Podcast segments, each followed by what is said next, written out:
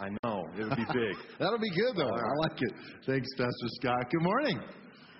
So fun to be here with you. Thank you for taking the time to come and uh, just a great weekend. A little bit of snow here and there, but we'll take it. Before I dive in, I just have to say this because it's the first time for my grandson, little Tristan, to be here in this room with Erica. Would you, Erica, would you stand and get? Yeah.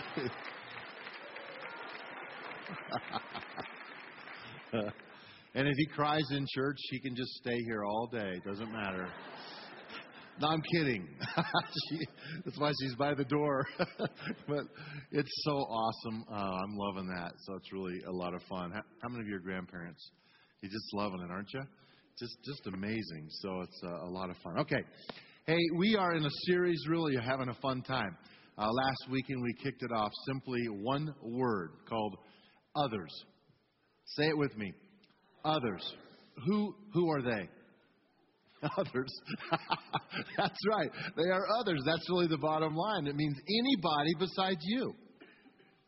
If you think of it, just to make it really simple, it's anybody but you.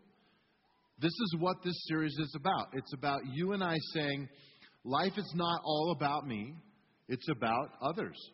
And the guy who I think just kind of says it all with his life is Barnabas. And that's why we've chosen to go this, uh, these eight weeks six more after this one on the life of Barnabas. And so I hope that you will really uh, listen and pay attention and, and think of applications in your own life of what it means to learn from people like Barnabas. Today we're talking about Barnabas the giver.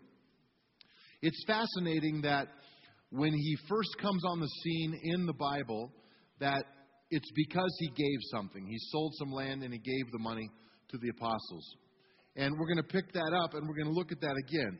But one of the things that I want you to see right away is first thing in your outline, if you're taking notes, just turn your program over to the back side and follow along. And, and there's, there's five things that I want to talk about true giving. Number one is true giving is from the heart. True giving comes from the heart. It's like one of those things where you say, it's not out of coercion, it's not out of guilt. I've given out of guilt before. And honestly, it's an effective method to get people to give, but but you end up with resentment. And and that's so that's not what we're about as a church. It's about it's about giving from the heart and what do you want to give to. So true giving comes from the heart. Now, if you're new following the Lord, this is very important before we read this in Acts 4. The book of Acts is like a hinge between the life of Jesus and the life of the church. It's called the book of Acts. Luke wrote it because it's the action of the apostles. And so it's like you have the life of Jesus and then all the actions. It's the birth of the church. What we're about to read is why we're here today. This is, this is how it all started. This is how the church first began, and it's evolved all these years into now churches across the world. But here it goes in verse 33 of Acts 4. The apostles testified powerfully to the resurrection of the Lord Jesus and God's great blessing was upon them all. There was no needy people among them, because those who owned land or houses would sell them and bring the money to the apostles to give to those who had need. For instance, there was Joseph. Who's that? That's Barnabas. Okay, that's his real name, Joseph. Joseph. And the one the apostles nicknamed Barnabas, which means son of encouragement. We talked about that last week. He was so encouraging that the apostles finally just nicknamed him like you encouraging guy. Uh, that's a statement in and of itself. He was from the tribe of Levi. He came from the island of Cyprus and he sold a field that he owned.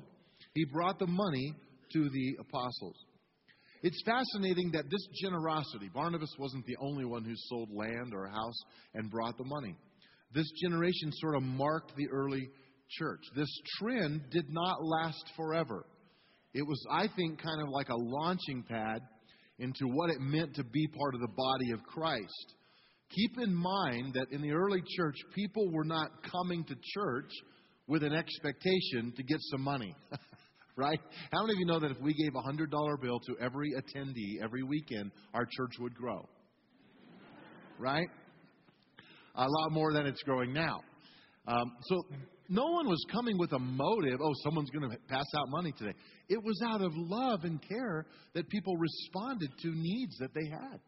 You're still doing that. You do that all the time. You know, behind the scenes, I get to witness stuff all the time in this fellowship as well as within our community of your giving. I, I guess I have a question for you. Is there a difference between giving and paying? What, what would that difference be? Like, as, as you think about it, probably a good example of that right now in the season we're in would be would be taxes. Like, do you pay your taxes? Well, well, hopefully you pay your taxes, but do you pay your taxes, or do you simply experience the the joy of sitting down and going through those forms and writing that check out and saying, Thank you, God, for this blessing that I get to give to our government. Now, it's true that you might love certain government agencies, but it's probably unlikely that, that we really enjoy that. We pay our taxes, we have to, or we can face penalties or even jail. That's not giving. Giving is when you look forward to and you rejoice and you almost get giddy about what you're doing because you like it and it's from your heart and you see that it's making a difference. I've watched it. These past two summers have been tough in Colorado, right? We had the fires. 6 8 was kind of birthed, and you guys signed up, and things went crazy. And then we had the floods last summer, and I just, I just couldn't believe it. Our phones were ringing off the hook. People all over our community saying, How can we help? What can we do? Where do we need to go? What do we need to bring? Just, just this giving. I mean, it was just like this generosity, thousands and thousands of hours of, of volunteer hours where people said, I have to do something. I want to do something. People were giving money from their heart. People were bringing in a $10 bill, a $20 bill, writing a check saying, please use it. People who did not have much money to give, but they felt the weight of that. They wanted to be a part of something bigger than themselves. People were also giving material possessions from the heart. People were bringing things like shovels, um, blankets, tents, outdoor gear, diapers and food. I mean, just it went on and on. We had we had piles of stuff around here that people were bringing that we said this would help this family, this would help someone else. People, other people didn't bring money or possessions, but they brought skills. When I, when I think about the people who brought the blood, sweat, and and tears of labor, it's amazing because you knew how to build stuff, you knew how to put homes back together and use a shovel. And I watched as thousands of hours went out in giving from the heart. That's true giving. That's what Barnabas is about. That's what Barnabas living is all about. Barnabas the giver was a giver all the time, not just once in terms of selling some land and bringing the money. He had a lifestyle of giving. The second thing I want to talk about in your outline is this true giving involves stewardship. And, and when I say stewardship, what I'm talking about here is a responsibility in how you are giving and why you are giving. I think it's really important for you to figure out why you give what you give and why you live the lifestyle you live and who you support financially, time, it's time, talent, treasure. All those are giving. And they're all equal. And so let's talk about that a little bit. What is stewardship giving? I, I learned a pretty big lesson on this it was years ago now, probably 20 years ago. And it's when it's when people first started to have the sign at an intersection and it would say need help, need a job, homeless, whatever whatever it would say. Now it's it's it's there's more of them, but back then it was the first one I kind of saw at, at, in our area, and I, I was moved by it. I, I have to say I'm a I'm a mushy kind of a uh, emotional guy. That's why missions always wrecks me and uh, these needs. And I, I saw this person, and I, I rolled my window down, handed him a couple bucks, and you know said, I hope I hope you're doing okay, and drove off. And I almost felt guilty I didn't do more, and then I felt good about doing something. And it's this little mind game going on and on. So, like about two hours later, I I circled back around, not for that reason, but I had an appointment over past that, and I had to fill up my car with gas and I pulled in the gas station to get gas, and right next to the gas station was a liquor store.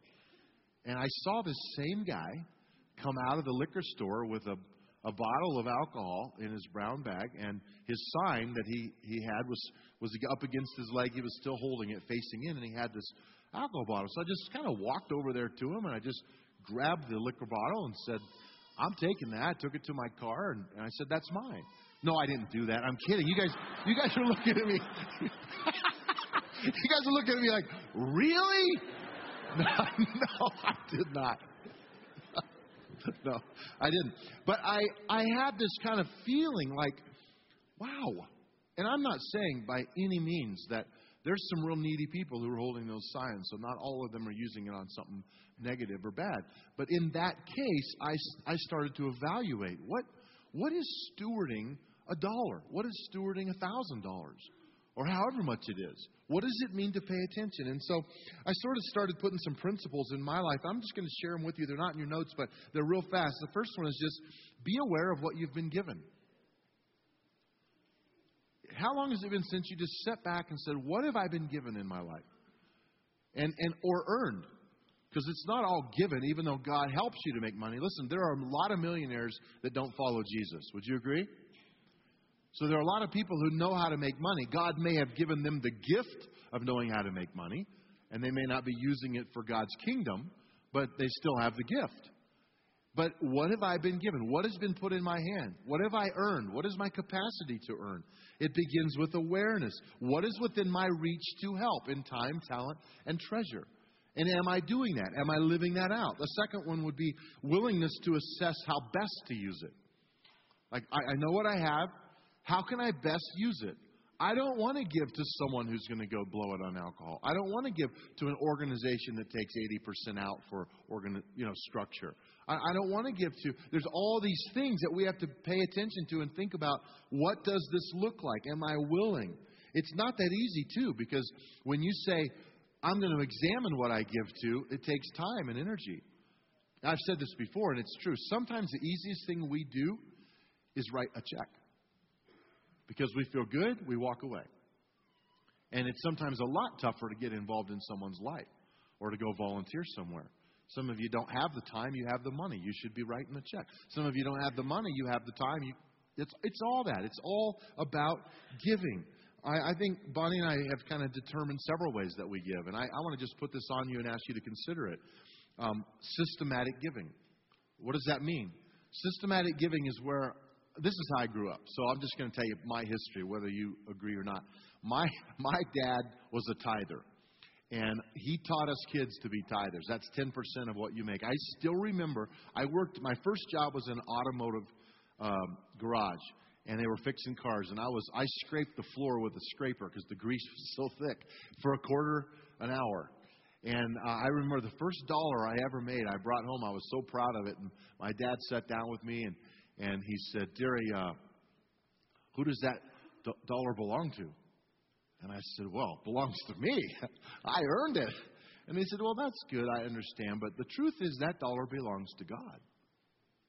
And I'm like, no, it doesn't.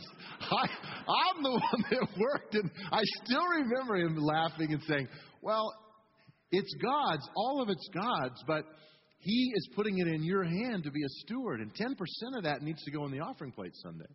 And I remember thinking, 10%? Why? But then I was kind of happy I got the 90. You know what I mean? It's like, okay, this will work. I'll make that work. And then he said, the 90 is still God's, and you need to make sure you use it in a way that honors God.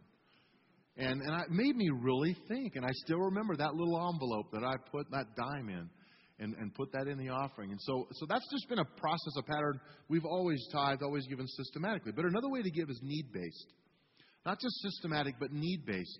I think it's wonderful for you to put a little money aside, a $20 bill, 40 bucks somewhere in your wallet or your purse or your house to say, what if, what if there's just a little need that comes up today and I see it in someone's life? It could be one of your kids. It could be your grandkid. It could be someone you don't even know. It could be just, it could be a random thing that you become aware of and you say, you know what, this 20 bucks could really make a difference. It's a need based. Then the third one is just cause based. Um, I, I really, I believe in cause based giving. And that's just when you realize like anti-human trafficking is Bonnie's passion, you know, we, we want to be a part of that. I think of missions. I think of child sponsorships. I bet our kids don't remember a day of their life without having some sponsorship on our refrigerator of a little girl or a little boy that we're sponsoring. Many of you have that. But that's a cause base. And many kids' lives have been changed because of you, Timberline. because of your generosity and your care. I think that's really huge. I would say this um, have wisdom uh, in dispersing it. That's kind of in the big realm. One of the next things that we have to do, if we've been, what have we been given, but we have to have wisdom in dispersing it. So paying attention to organizations that you believe in, uh, avoiding scams. And then the last one is just celebrating the use of it. I, I believe Christians ought to just be partying all the time about the, the, the differences that we're making in the world through our giving of time, talent, and treasure. And I was, I was just reminiscing about how special it is to think of the results when I look at the repairs that have been made on flood victims, fire victims, because of you. Be- because of, of all the money that has gone out, because of you, hundreds of thousands of dollars. I'm not exaggerating. Because you guys have stepped up and you have given and you've gone. The children that are getting education and food and clothing because you're sponsoring some. Little girls and boys who are not being trafficked because we're building this home in New Delhi like we did in Kolkata. Our own children, our youth, right now in the remodeling, our kids are going to feel more love and care and grow up in a church where they know they're special. I'm excited about that because of your giving. This community right now is different because of you. And this isn't a bragging session, this is a humble moment to say, because of what God is doing here in northern Colorado, we should rejoice and we should celebrate in it. Are we done? No. But can we rejoice in the wins that we've had? Yes, and we should. So let's have a party in March when it comes to missions. We will. Now, the story changes right here. It's about to shift big time. The third thing in your outline is this true giving is not competitive. True giving is not competitive. Now, that might sound like a no brainer to you, but I want to just open this up because the next chapter in the book of Acts, matter of fact, the very next verse, how many of you know the book of Acts d- did not originally have chapters? Okay, it's a letter. So there's no chapters. So forget that it was chapter 4, now it's chapter 5. This is the next thing Luke says. And he goes right into a story about Ananias and Sapphira. Do you remember them? Scary. Verse 1 But there was a certain man named Ananias who, with his wife's Sapphira, sold some property. Okay, it's all good so far. He brought part of the money to the apostles. That's awesome. Claiming it was the full amount. Uh oh. With his wife's consent, he kept the rest. Now, now, what's going on here? We've got to figure this out because we've just seen, we've just seen Barnabas, other people who have sold property houses bring the money, there's celebration, they're seeing the party. Is it possible that this seed got planted in Ananias and Sapphira that they kind of wanted to get in on the giving too? I, I, believe that's what happened. I believe they talked about it and said, you know what, this is fun. We, we have this place we can sell it, sell it, and, and give some of the money over here. And then what happened? What happened to them to make them say, this is all the money from the property. You guys, they didn't have to sell the property at all. This was their decision. They could have kept all the money. God didn't care. They could have brought half of it and said, We're going to save half and we're going to give half. And the apostles would have rejoiced. It was their decision. Why did they lie and say they were giving it all? That is a huge question. Because you and I face this every day of our lives we face the reality of are we really who we say we are? And it's haunting because all of us have this image driven life that wants people to believe we are a certain thing or a certain way that we are not fully measuring up to yet. Now, it's okay to be in a journey. You're never going to be fully where you want to be. But I believe it's the direction you're going, and it's the fact that you are not willfully trying to deceive people about who you are. That's what was happening in this text. The competitive giving, maybe they, they needed to be noticed. Maybe they wanted to be as liked as Barnabas was. Maybe they were trying to compete. He gave this much, I'm giving more. Have you ever seen that that commercial? That's one of my favorite commercials where they talk about um, careers that shouldn't be a grocery clerk and one of them is an auctioneer. Have you seen that? And this auctioneer is a grocery clerk, and someone you know is checking out, and he's like thirty-two seventy-five, thirty-five eighty-five, thirty-seven forty-five, and someone else goes whoa, you know, and it's like, and this lady's trying to buy this, and it's like, I really like the ad. Okay, I, I don't know. I, I think it's funny. Um, but the kingdom of God, the kingdom of God is not like you give this, I'll give that. I can outdo you. I, I do love auctions, but they are so dangerous. Because the first auction I went to, I'm like bidding on everything, you know. It's like, what are you doing? I don't even want that. I don't know, but I just want to bid. And, and it, the, way, the way it happens, and then especially if you get into a contest with your friend, they want it, you want it, and you pay ten times what it's worth. It's ridiculous, competitive. That's not what giving really is. Number four, look at what happened. True giving is not fueled by a selfish need. Think about this. Real life giving is not fueled by something that you need to get back from it, to be noticed by it. Verse 3 Then Peter said, Ananias, why have you let Satan fill your heart? You lied to the Holy Spirit. You kept some of the money for yourself. The property was yours to sell or not sell, as you wished. And after selling it, the money is also yours to give away. In other words, do what you want with it. How could you do a thing like this? You weren't lying to us, but to God.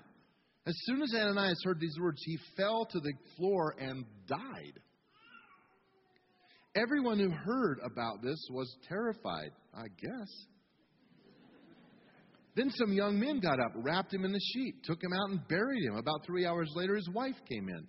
Not knowing what had happened, Peter asked her, Was this the price you and your husband received for the land? Yes, she replied. That was the price. Then Peter said, How could the two of you even think of conspiring to test the Spirit of the Lord like this? The young men who buried your husband are just outside the door, and they will carry you out too. Instantly, she fell to the floor and died. When the young men came in and saw that she was dead, they carried her out and buried her beside her husband. Great fear gripped the entire church and everyone else who heard what had happened. I imagine scared to death. Bring your offerings today. Is this all that you bring? Is this enough? Is this what you legit? I mean, I would be running for the door. D- does this seem like? Does this seem harsh? It seems harsh to me. Why? I mean, they fall down dead? I just, I don't know. I don't understand this story fully. Here's the best takeaway that I can bring to you. And you, if you have better ideas, got one more service to go, bring them to me. I'll say it. But God cares a lot more about your integrity and your character than whatever it is you bring monetarily to the table. He's, he's looking deep into the core of who you are. That's what God sees, and that's what God wants most. And that's the hardest thing to give.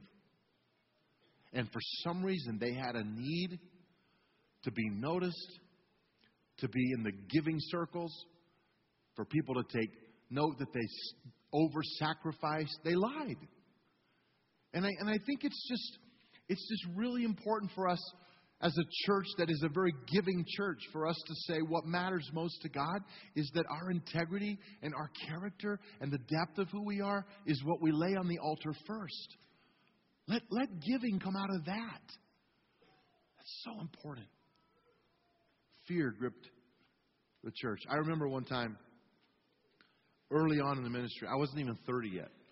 And Bonnie and I became the pastors here very young. We were over on LeMay, and this man came to me, and, and we needed money. We, we were really trying to make ends meet. And this guy, I didn't know he had means, but he did. And, and he came to me. He was new to our church, and no one really knew him. And he said, um, I have uh, something that I'd like for you to do as the pastor of this church. And I said, What's that? He said, Well, there's an organization that I want you to start supporting financially, and I'm going to give the first big check. And it was a big check. And then I want the church to give monthly to it, and I want it to be a part of our, you know, our giving on a monthly basis. And I said, well, what's the organization? And he told me. And I said, man, you know, honestly, I, I don't think that's going to happen. That's not, that's not an organization that we would monthly support for a variety of reasons, which I won't go into now. I tried to explain to him why. He said, well, um, do you know how much I give to this church? I said, you know, you've been here four or five months, and no, honestly, I don't. I don't really look at giving because that's not really something that I, I worry about much. And, and he said, Well, you might want to check because I, I've given a lot of money here, and this is something that's very important to me. And if you want me to continue giving, then I think we need to take this on. And I'm like, oh, yes, sir, then we'll take it on. No, if you know me, you know I did not say that. I said, see ya. No, I didn't say that either. if I would have, it would have been in love, though. But I, I, I simply said, you know, honestly, I don't, I don't know what exactly you're asking, but money doesn't really buy anything here. You can give what you want, but, but we're not going to be pressured into giving or not giving ended up, he left the church. And God has found other ways to meet needs. But I just want you to know that we can't give with a motive that's not pure. We must give with a motive that's pure. We must, that, that's what real giving is. And so it's just important that we have that rejoicing heart, that feeling. Number five, let me wrap it up by just saying this. True giving involves responsibility and honesty. It, it involves you going inside your heart and saying, I think Barnabas was like giddy. I can't wait. I'm going to sell this land. I'm going to bring it to the apostles, and this is going to make a difference in people's lives, and this is why I want to give. And, and Barnabas kept on giving. You know, the Bible says, To whom much is given, much is what? Required. Now, that's not meant to be a scare tactic, it's meant to be a stewardship statement. And, and we have been given much. You can compare your, yourself to the rest of the world. The poorest of Americans are the richest of the world. And, and just think about what we have and who we are. You probably have more than two or three shirts or blouses or tops. You might have a closet full. I do. And it's not to feel guilty about, it's to say, how can I steward what God has put in my hand? I want to live responsibly before God. I want to live honestly. Barnabas was not a one time giver, and he had no expectation.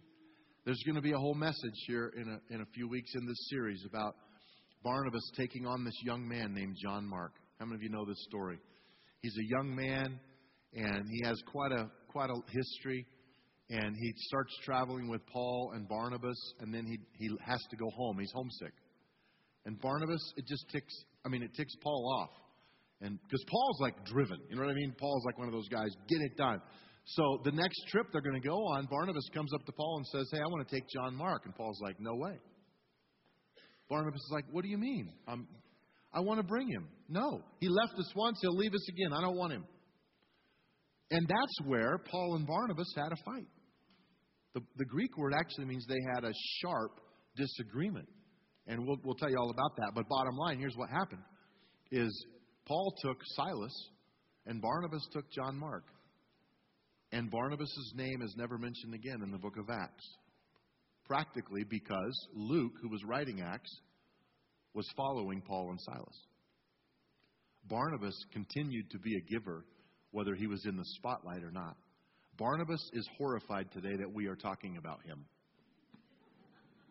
He's like in heaven going, Oh man, not again. This is embarrassing because his giving was out of humility, out of grace, out of kindness, and he didn't need anything back from it except the fulfillment of knowing that he was obeying God and he was being a good steward of what God had put into his hand. Let's pray.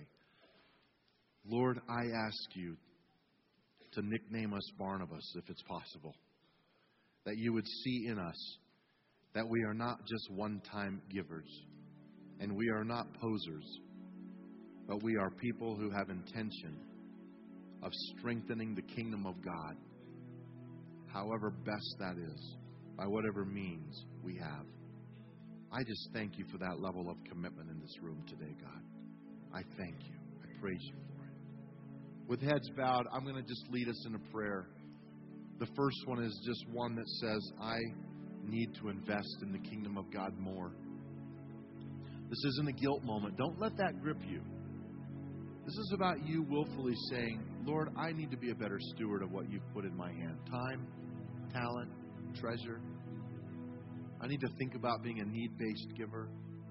I need to think about those those convictions that I give in, a systematic giver. What does it mean? God will help you. God will strengthen you in doing that. I believe it with all my heart. Lord, I just pray for strength in hearts and lives that we'll continue to live as givers like Barnabas did, that we'll invest into other people, that we will pay attention to when we can open a door for someone, when we can smile, when we can get out of the way to let someone come through. Just, just that, that notion of serving our world. Let it be real in us. Let it be birthed by the Spirit. Secondly, and this is a tough one because it involves your integrity. You know, if you exaggerate all the time, you're lying. They exaggerated what they were bringing as a gift, and it was a lie, and they died. I'm glad God doesn't judge all of us like that every time. Most of us wouldn't be alive. But there's a moment here today when you can just say, Lord, I need to own the fact that sometimes I don't clearly represent the truth with my life. And and I, I let those little things go. Maybe you have things in your wallet or your purse or your car right now that don't even really belong to you. They belong to the office. They belong to someone else. They belong, and it's just little. It's just, it's just how you've done life. And God is right now saying, I want to just purge that out of you. I want you to be integral. I want to work on the development of how you think and why you make decisions that you make. It's a big thing. God cares. Integrity matters most.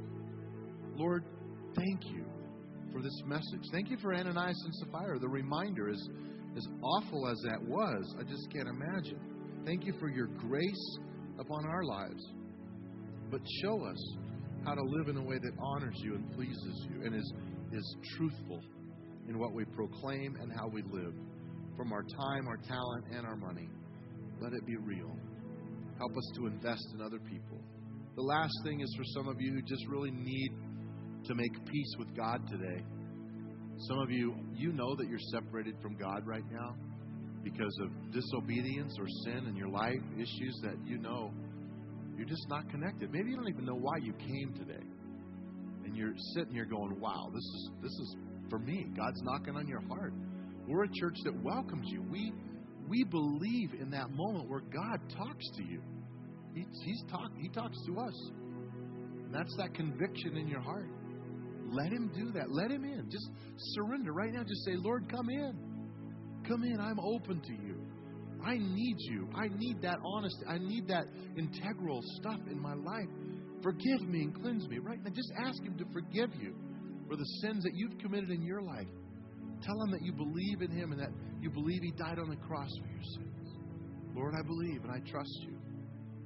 I accept forgiveness now and help me to forgive myself that I might follow you for the glory of God. We pray these things, Lord, knowing that you're a God who loves us and cares. In Jesus' name, amen. Thank God. Thank God. I want our, uh, our prayer team to come up here right now and just be available. We would love to pray with you about what's going on in your life, any needs you might have, or any family member that you want us to pray with you about. Come on up and let us do that. Lord, as we go today, remind us to be Barnabas, encouragers.